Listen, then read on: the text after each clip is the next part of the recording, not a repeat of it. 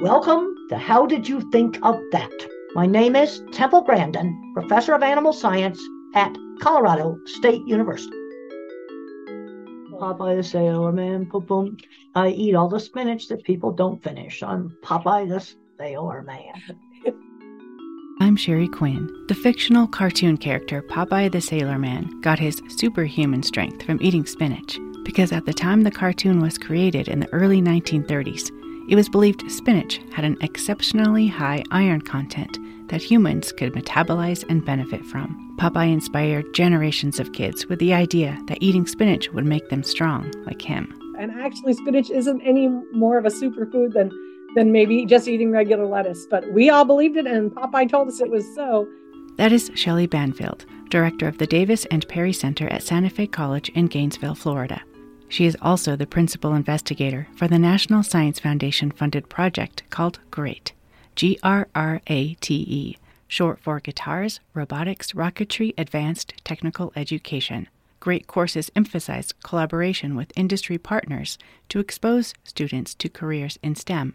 Banfield explains what these courses mean to her and how they can inspire students. You just don't know where things are going to lead. And so you know, I went to graduate school later in life after my kids were already in college and and it was just really interesting and I really have a passion for really first generation college students and and students that maybe didn't see themselves going to college. They didn't know that an opportunity existed for them. And so this course really does play so nicely into my my passion over the years is really getting students excited about something they don't know anything about right? They don't know anything about what a STEM career could be. They don't know, they don't have those in their town. They don't know anybody that's ever done that. And for me, these opportunities, and they could be a variety of things. You could go into HVAC or welding or um, automotive programs or electrical or IT, just amazing things, engineering, lots of different ways to go by taking that first step and taking a chance on on yourself. And that's what we're trying to help students do is try, you know, take a chance on yourself. You don't know what you don't know until you try it. And this class is really out of the box for some of our students. Well, I always tell students college students try lots of different things. Yes. Find out what you like. You also need to find out what you hate too. Exactly. You, know, something that one student's going to like, another student may hate. You know, professors yes. always needing volunteers for research. Get involved with that. Yep. Uh, do career relevant internships, but get out and do a lot of stuff. I, mm-hmm. I, I tell that everywhere I go or talk to students. I tell them that. On this episode, Grandin and Banfield discuss the importance of checking sources and designing experiments that can be replicated to avoid errors such as the one with the spinach. In addition, they discuss the growing influence of artificial intelligence on education and the benefits of hands on learning with projects like GRRATE. And we took the guitar project and we've also added the robots and the rocketry. We felt all three hands on projects really would um, teach students basic skills, math skills, and a lot of entry level college skills. Across these three projects, they could learn a variety of different things that they share, and they each have something special on their own as well. Well, that sounds just great. I've been watching all the Chat GPT uh, stuff going on right now. I was just reading an article on The Guardian just before I came on here. Somebody wrote in a bunch of stuff and it spat out a computer program that was actually quite good. I'm looking in the future as to which jobs will go out. I can see a lot of low level programming stuff disappearing. And but the thing that's not going to disappear is anything that's done hands on, whether it be building something or being a physical therapist or being an exercise instructor or a school teacher. Those things will not get taken over by artificial intelligence yeah we were we were trying to get students excited about careers in stem and we work with a lot of small high schools that they don't have robust stem experiences in their k-12 they just don't have enough students to be able to do that. And for us when we came up with this project we wanted to provide a hands-on stem experience for start it could be a dual enrolled student.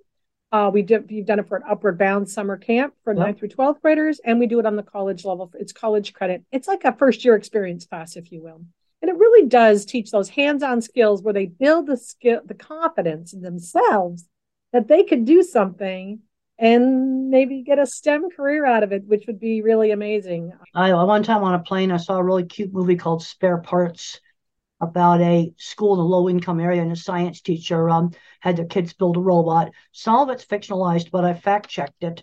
And um, this high school robot actually did beat MIT. And it had to do an underwater task of grabbing different stuff. The other thing I think on some of the robotics, uh, some of the robots have gotten so expensive. And I remember going to school and they had little cheap robots. You know, maybe had the Lego Mindstorms controller in it, but mm-hmm. then they had to, they wanted to get beyond Legos. And they had made the plywood wheels and it drilled holes around the rim of the wheel and then put rubber bands in it to give the wheels traction. Because we need to have things that our low income students can do and making it out of cardboard, thin plywood, old bicycle parts. And one way to do that is really restrict the size and the weight. Well, that problem solving, what you just talked about, is really what our goal of our project is yeah. to see something in the world that we've learned some skill in how to do maybe this thing. Now that we see another project over here or, or problem area, can we use some of those skills we learned over here? Well, that's right. The other thing is is I'm the visual thinker who can't do math. So I'd work on the robot, like figure out how to put rubber bands in the wheels. And then another person's going to do the programming. Well, I think there is room for all those skill sets in um, manufacturing and engineering. We need everyone that can do all levels and all areas, but teaching them this course to get started on maybe where their skill sets lie, where their comfort level lies. And they work as a team and they work, um, well, two at a time for the robotics. They work guitars, they do a one on one project, but but then I figured out how to do my part, and I'm going to help you do the part you're unsure. Well, that's right. You see, this is a team effort. Mm-hmm. And then the robots usually have an assigned task they have. Mm-hmm. And you see, and that teaches an important work skill that you have to do programming or make a robot that does an assigned task. Those soft skills, too, really to get teams to work together um, I think we also work on those in our classes because soft skills are, are, are important for the workplace, right? For the for the job oh, market. That's right. And it's it's kind of interesting to see. But people in STEM careers, we maybe think they're always science and math people, but they may not be, right? So they may be visual learners, they might be, you know, experiential learners, things like that. But they can be a part of STEM in in a myriad of different ways. And our project really, we teach the skills across all three projects the robots, the rockets, and the guitars. We teach information literacy and design and critical thinking, measurement, algebra, technology, all those across all three projects. And on your, those, on your rockets, you use those pre manufactured Estes rockets. I we, think the company still exists. We do have those, but then we also we do have those kits to kind of get them started. But then we build their own out of uh, a three by five card and poster board, and we they actually created out of stuff we just put in a box, and they get to create their own rocket. They'll use the engine, of course, that we purchased, and but, using um, a pre-made engine, of course. Pre-made engine, yes. It's really interesting because we're, we're trying to attract folks to these classes that maybe don't find themselves in STEM careers.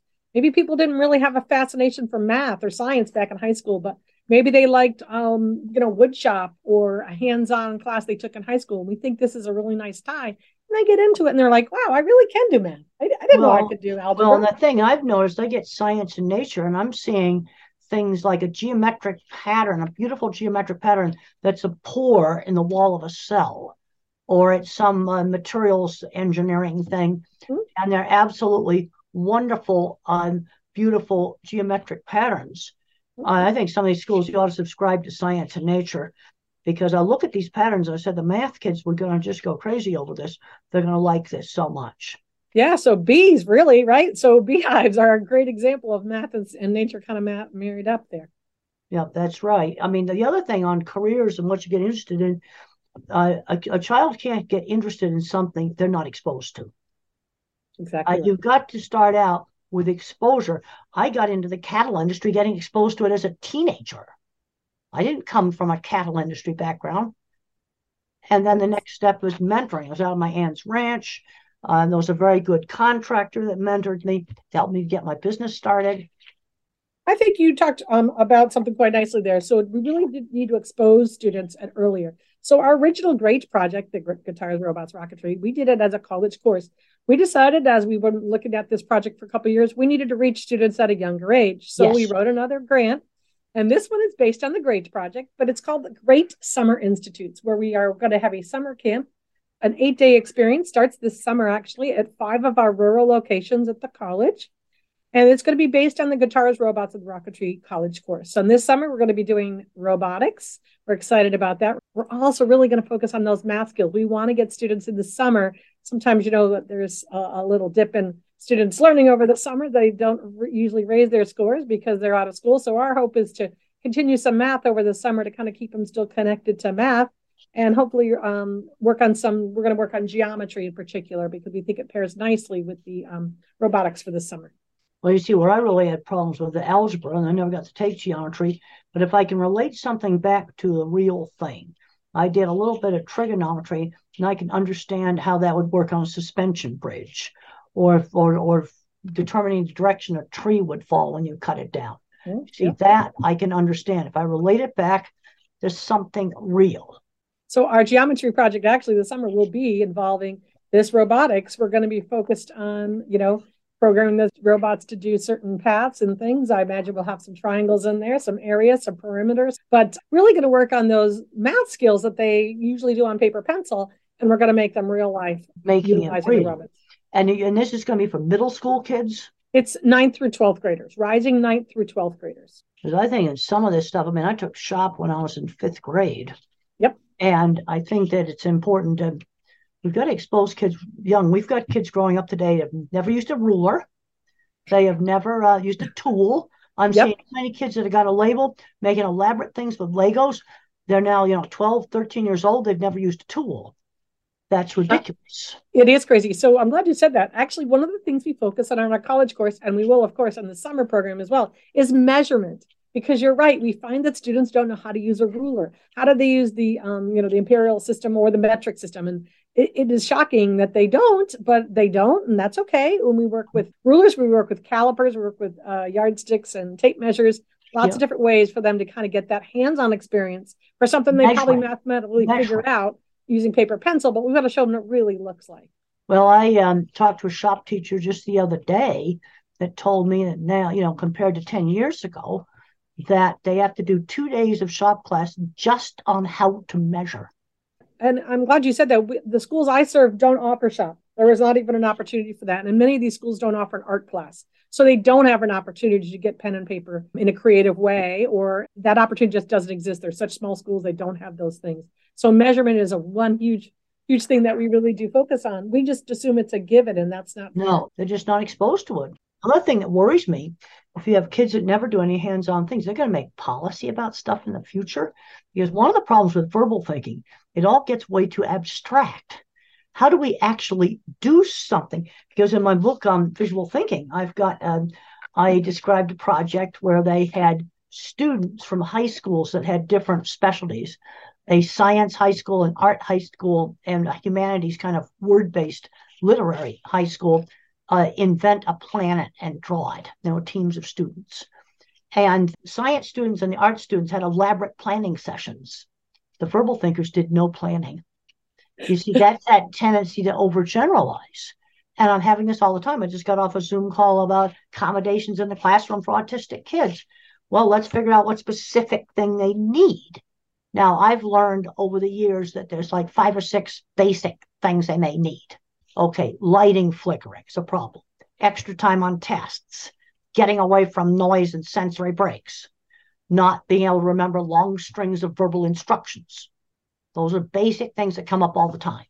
We've had students on the autism spectrum in these classes, and they do really well because I think the combination of the small class size, the group work, the hands on project, I, I think it's been just a, just a really good positive. And some of the things you said, the long string of instructions. No, we here's a here's a skill we're working on. Let's apply it. Here's the next skill we're going to work on. Let's apply it. Let's do it with a hands-on project. Some of the projects we work on in this class, we do some soldering for the guitar. We have to get the electric gu- guitar to be so they learn this basic soldering. It's a basic circuitry. It's a skill they don't see anywhere else in any other class I've probably ever taken. But maybe they get into it. They say, you know what? I think I want to be an electrician, or maybe I want to go into you know bigger work for electric company or things like that, um, or work in, the, in a farm as doing you know all, all the electrical needs on, on that sort of thing because there's a large rural population here a lot of farming in our yeah and a lot of farming and the other thing I'm, as i said before i'm really thinking about what jobs that ai is going to take out it's not going to take out wiring a house i can see low level web design just going out gosh, I've heard faculty talk about how they can use it as a positive for their students, right? How can they? Someone told me the other day they were working on something for their preschool child and they put it in for in for chat GPT and said, How would I explain this to a five year old? And it wrote it and explaining it to a five year old. Okay, I have a class on livestock handling. What other things do students learn from this class other than handling livestock? Things that would be generalized. Well, the importance of observation, observing animals, observation. Mm-hmm. But I said the other thing is my internet project that I started 10 years ago because I, I polled my students just this a week ago to say, how many of you know about scientific data, databases, Google Scholar, PubMed, Science Direct, Web of Science? Only like five hands out of over 50 students went up. And I said, now with Chat GPT, it's going to be even more important to know how to go back to primary sources of information. Mm-hmm. And then I have them pick out a a rather narrow subject in animal behavior if they're picking, and I want two journal articles off of each um, one of those databases and summarize it. And I now that with all this AI, I'm going to say this might be the single most important thing you're going to learn in school. It's more important than cattle handling is. Is learning the importance now with all this AI of going back to primary data sources for things. And this project can teach you how to do that. I appreciate you putting it in there because students need to understand that it doesn't all come from Google or from Wikipedia, things like that. We need well, to know. The thing is, is they, okay, you just got a little kid's uh, teaching lesson out of chat. Yeah. But then you still need to make sure because it makes up stuff when it doesn't have enough data. But then I just read in Nature that um, it made up a whole bunch of scientific mistakes, and then they gave it a library of journal articles to read, and it learned. I'm glad you're you're doing that. We unfortunately wish we did more of that in this class that we are talking about because that is the next step, right? Is to, we we learn a skill and then how, how do we maybe we've made a discovery. How do we know we've made a discovery here, right? We've got to, let's go let's go look see if somebody else has learned the same thing we have, and if not, but maybe I'm this could be something to work on. I was kind of shocked. I mean, these are college students, and only like five hands, you know, like ten percent of the students when I asked them for show of hands knew what something like the PubMed database, Science Direct, or Google Scholar was. And I think that's a, a concern that the whole idea you need to go to primary sources. Okay, if it's news, check all four networks. The other thing they need to learn is they got to make sure they go to the actual websites because you can have spoofed websites that might have where uh, it might have a, a comma or something in a domain name where it looks almost right. Got to make sure you're on the actual website of the primary sources. Yeah, details matter. Is that what you're saying, Dr. Grandin? Details, details matter. matter. And I, I wrote about that in visual thinking. And? I wrote about the case of the cancer experiments, where two different labs used two different mixing devices for cancer cells, and it wrecked millions of dollars worth of research because it made the results impossible to replicate. One little, one little thing. One little thing. In conclusion, Grandin also emphasizes the importance of making results and innovations available to others, and Banfield explains how the GRRATE courses will be available to other schools. There's a lot of innovative stuff being done in teaching, and nobody's writing it up. And one of the things I did with my cattle handling stuff is I wrote about it. And I wrote about it in the trade press, I wrote about it in the academic press and in books so that people, uh, uh, other people can do it I'm glad you said that because this year is the end of our grant for the GRRATE grant, the first one, and this is when we'll send our research and our our curricula off to National Science Foundation so other schools can pick it up. It's going to be very user friendly for the. We're going to have it all kind of packaged, ready to go, and this is how we did it. This is what we did, and well, that, you can adapt it at, at what you need for your students in your in your school. Yeah, yeah, that's right. We're excited about that. Okay, we probably have to go. I'm working on a paper right now. I've got to get the reference list finished. Please do cite your sources. Okay. Dr. Cite the sources. All right. Uh, great to talk to you. I will tell you, I appreciate you um, having me on here today. It's been my pleasure to speak with you. And I want to thank you actually for taking the time to find out about the Santa Fe College GRRATE projects. How'd You Think of That is a production of the Utah STEM Action Center in partnership with SQ Productions. Thank you so much for listening. This podcast is based upon work supported by the National Science Foundation under grant number 1745674.